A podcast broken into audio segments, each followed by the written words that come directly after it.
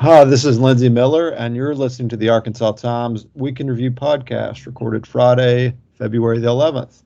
On this week's edition, we're going to talk about Governor Hutchinson's push to expand the prison system, the Arkansas gerrymander trial in federal court, and the uh, GOP vote to declare the events of January 6th legitimate political discourse and the reaction in Arkansas.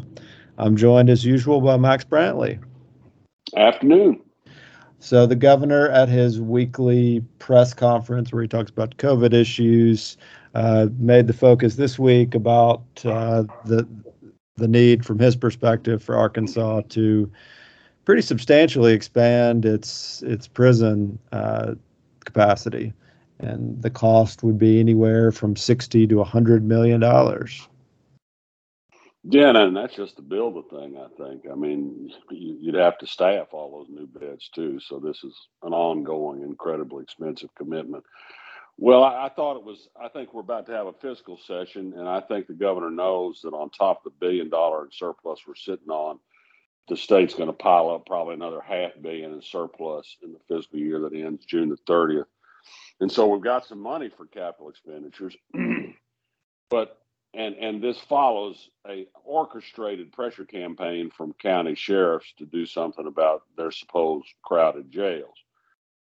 And as I have complained about on the blog and and and have in the past, there was not a single word of mention by the governor at the legislative dog and pony show with the county sheriffs or by anybody in, in a position of power that I can find that you don't necessarily immediately have to uh, deal with crowded jails and prisons by building more cells.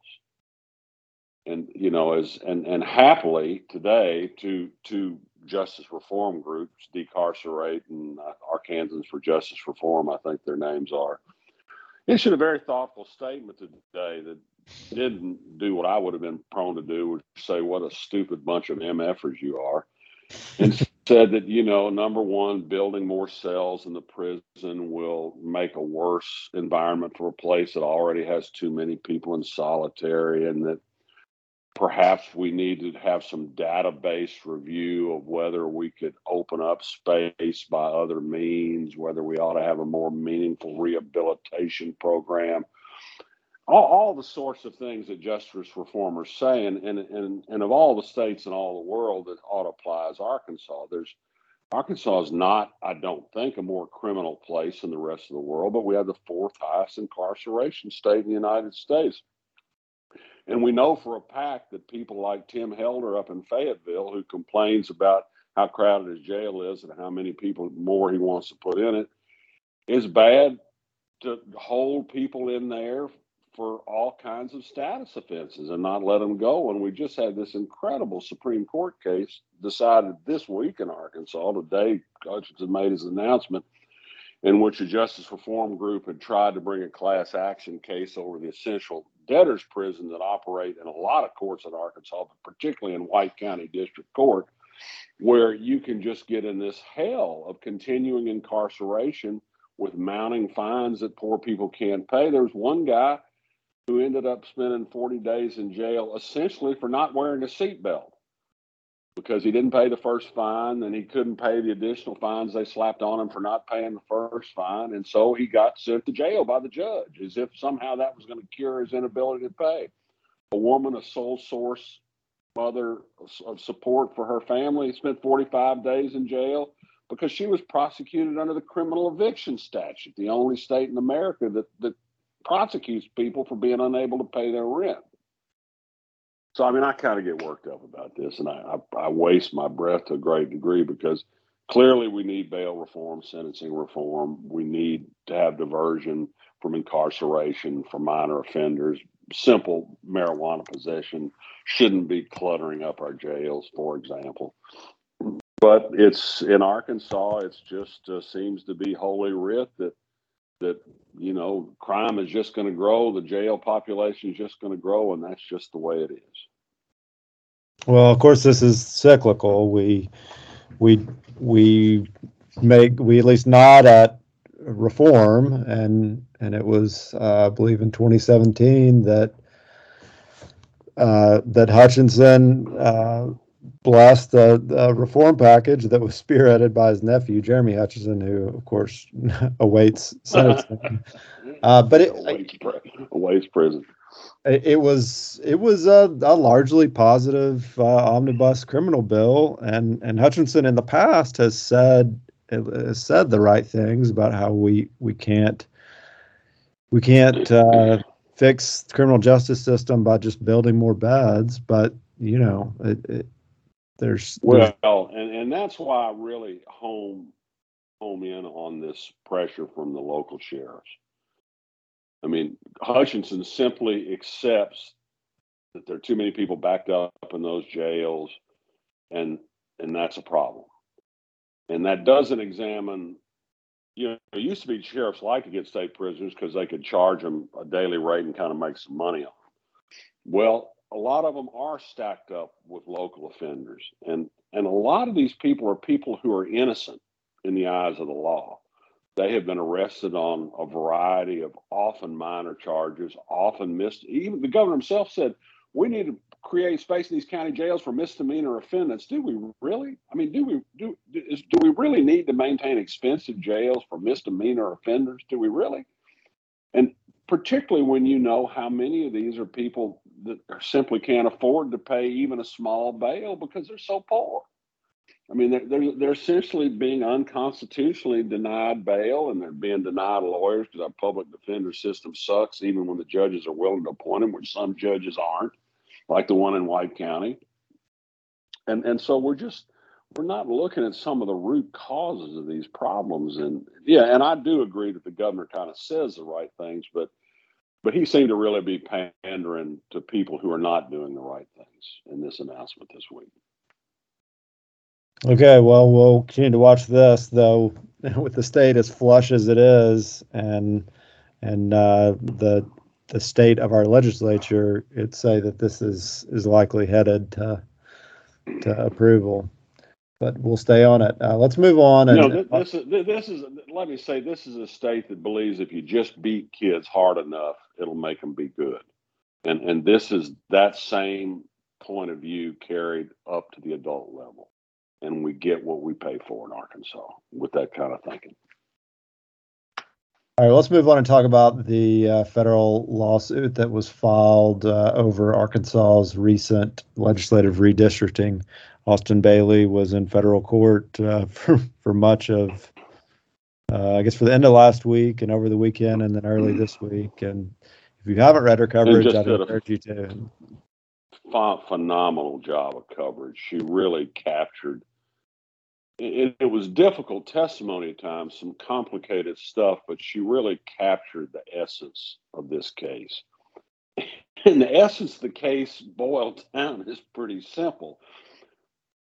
Republicans who control redistricting of the Arkansas House this year intentionally discriminated against black populations because basically whites vote more often for Republicans than black people do, and they want to increase their numbers. They the the evidence was overwhelming. They have notes, written notes from a former Republican Party director about saying, let's make this district in South Arkansas wider. Let's move those white people in there.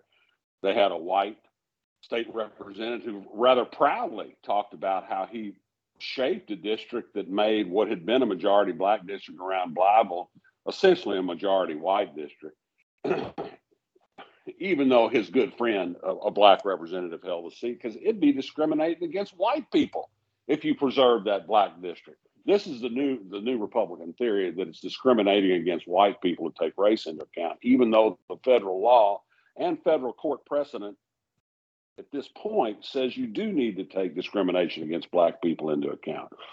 The Attorney General's office was was forced to admit that it misrepresented or lied about the representations made in court filings about the work of Andy Davis, who drew the lines for them, a former Republican legislator. He had to call out that it misrepresented what he said. He didn't take race into account until after the district lines were drawn. In other words, they didn't take it into account at all to speak of. The state attorney general's office also didn't understand that you were supposed to look at population based on voter eligible population, not just raw population. And this skewed the, the numbers even further.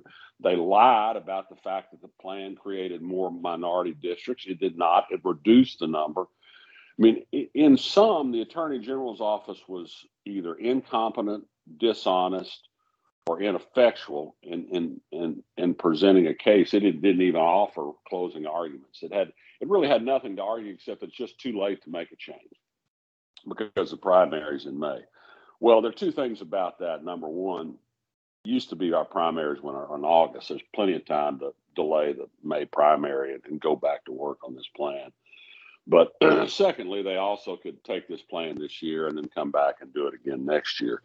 The most interesting development, I think, in the case were some comments made by the federal judge Lee Rudofsky. This is a a Federalist Society, ultra white, right wing Republican, but extremely smart, I must say. Well, he was also the longtime solicitor uh, for the Attorney General's right. office. He, he was a former top deputy to one of the defendants, Leslie Rutledge, and he's a political campaign contributor to another defendant, Asa Hutchinson. And he refused to get off the case as requested by the ACLU, saying it would not appear impartial for him to decide this case. Of course, it appears totally bad for him to, to hear this case.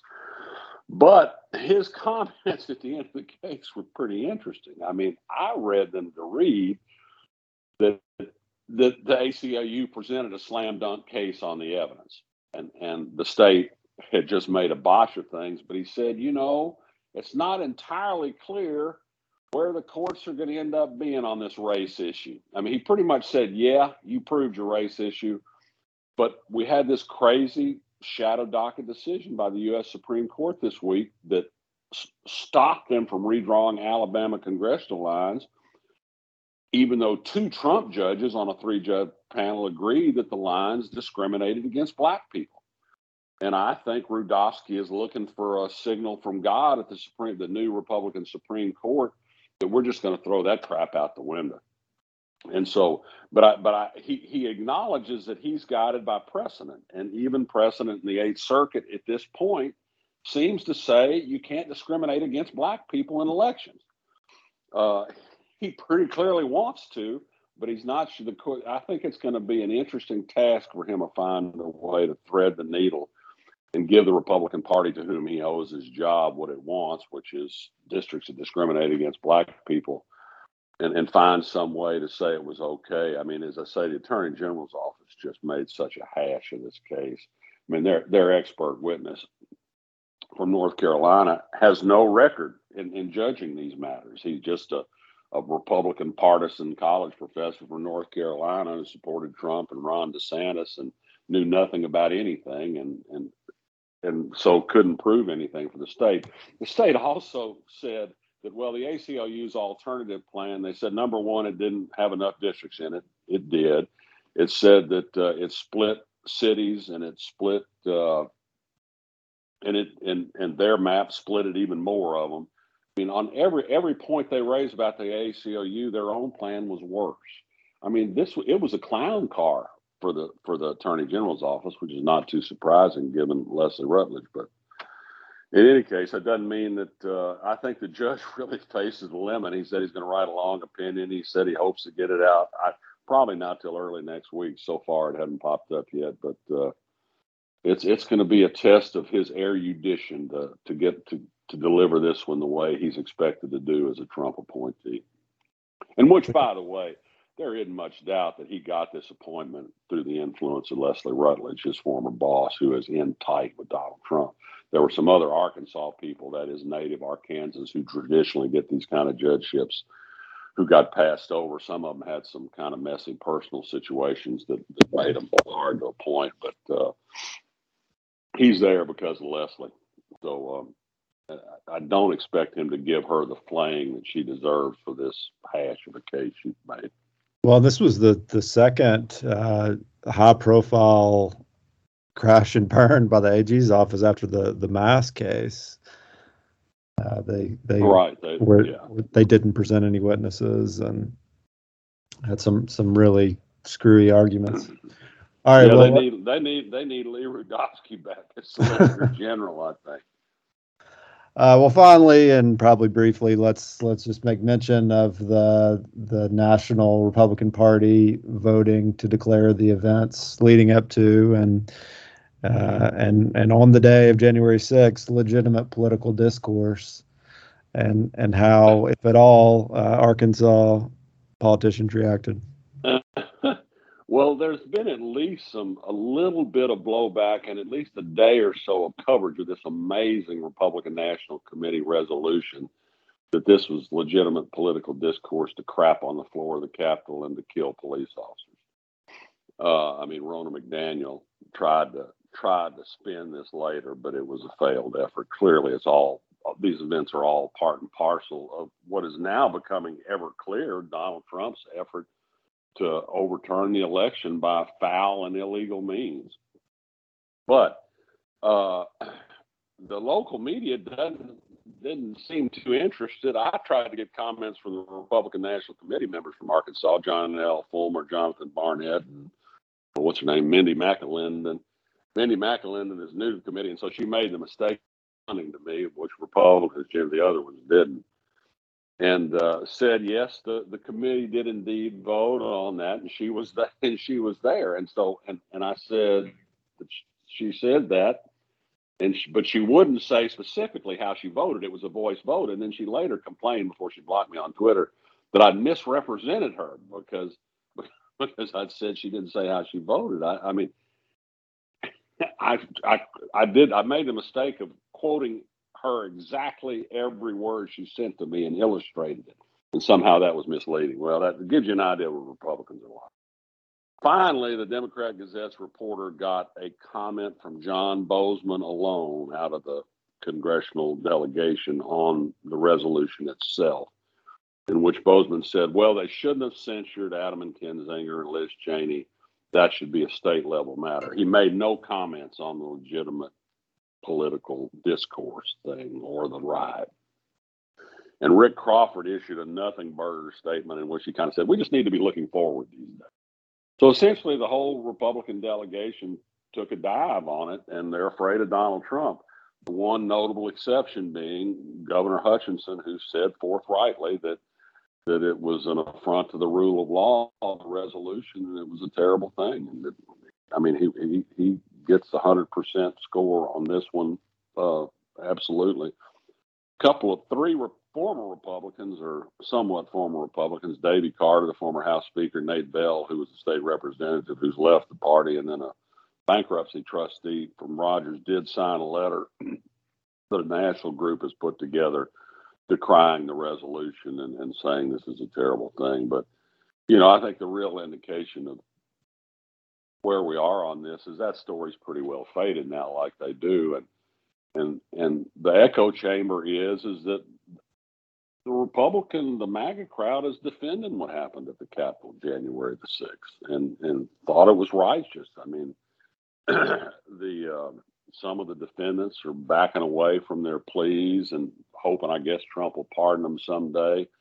Uh, Fox News has almost not mentioned any of the blowback, including Mitch McConnell's statement that this was terrible, and, and certainly not all the new revelations about how Trump destroyed documents in the White House and took documents with him when he left. Uh, instead, they've been spending the day spinning stories that, oh, Hillary may run for president in 2024. You know, whenever you got a problem, just try Hillary out another time. She's not running for president in 2024. I mean, and and and the notion that that Hillary's so evil. Remember Hillary's emails? I mean, what Trump has done with documents so eclipses in criminality, even even a suspicion about what Hillary did. It's crazy, but it's just the Hillary rules and the Trump rules, and that's and and, and they play out in how the New York Times has covered the story. I'm sorry to say they really they look terrible on this. I think that's where we are. All right. Well, let's in the middle of it.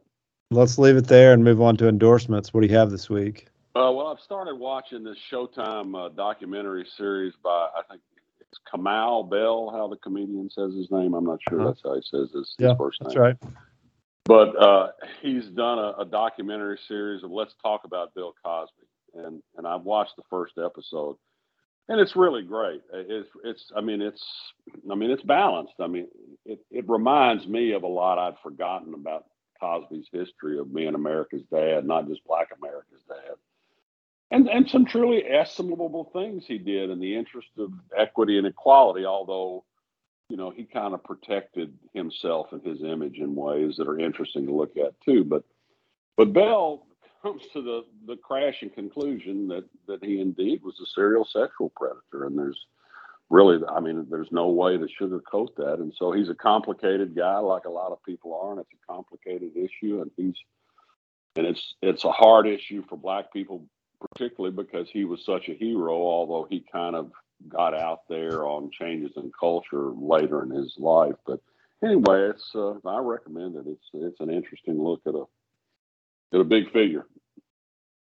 Yeah, you know, uh, Bill Cosby also put out some some pretty solid instrumental kind of jazz funk albums. Uh, Badfoot Brown and the Bunions Bradford Funeral, I think, is the one that I like. Um, there's a, a long track that's a, a, tribute to Martin Luther King that it's fantastic. I, you know, it, when when artists who you love do something so reprehensible, uh, that that kind of can you divide the art from the person is is always a struggle. Uh, yeah, it's kind of the Woody Allen thing, except even bigger, really. Sure. Yeah, and I I don't know I I can I can uh, I can leave Woody Allen behind. I don't feel like I'm missing much, but yeah. Uh, no, I mean I grew up with Fat Albert, you know, and I mean yeah. it's it's uh, it's I mean it's hard to feel bad about that because and so many other things. I mean, gift incredibly gifted guy, but you know it could be that part of his appeal helped him do this other really dark thing, you know. So. Yeah. Uh, well, I uh, I like the band Radiohead, but a lot of people of my generation just adore them and talk incessantly about them, and I've always I've always uh, been wary of that. I think they're a fine band, but I don't quite get how they're so idolized. Um, but I really like this new music that two of the members, Jonny Greenwood and Thom Yorke, are making with the drummer, whose name I forget from Sons of Kemet, uh, the British jazz sort of Afro funk band. The new band's called The Smile. They only have two songs out, but they have a great kind of punk rock energy with some really interesting drumming that has that kind of Afro beat bob to it. Uh, Sons of Kemet are also a, a, band that I've been digging lately. Uh, really kind of experimental British jazz so check those out. I'm excited for the the record from the Smile to come out. You can find that on. Uh, I don't know. It's easy to find music these days. All right. Well, thanks for listening, everybody. Stay safe out there, and we'll be back next week. See you later.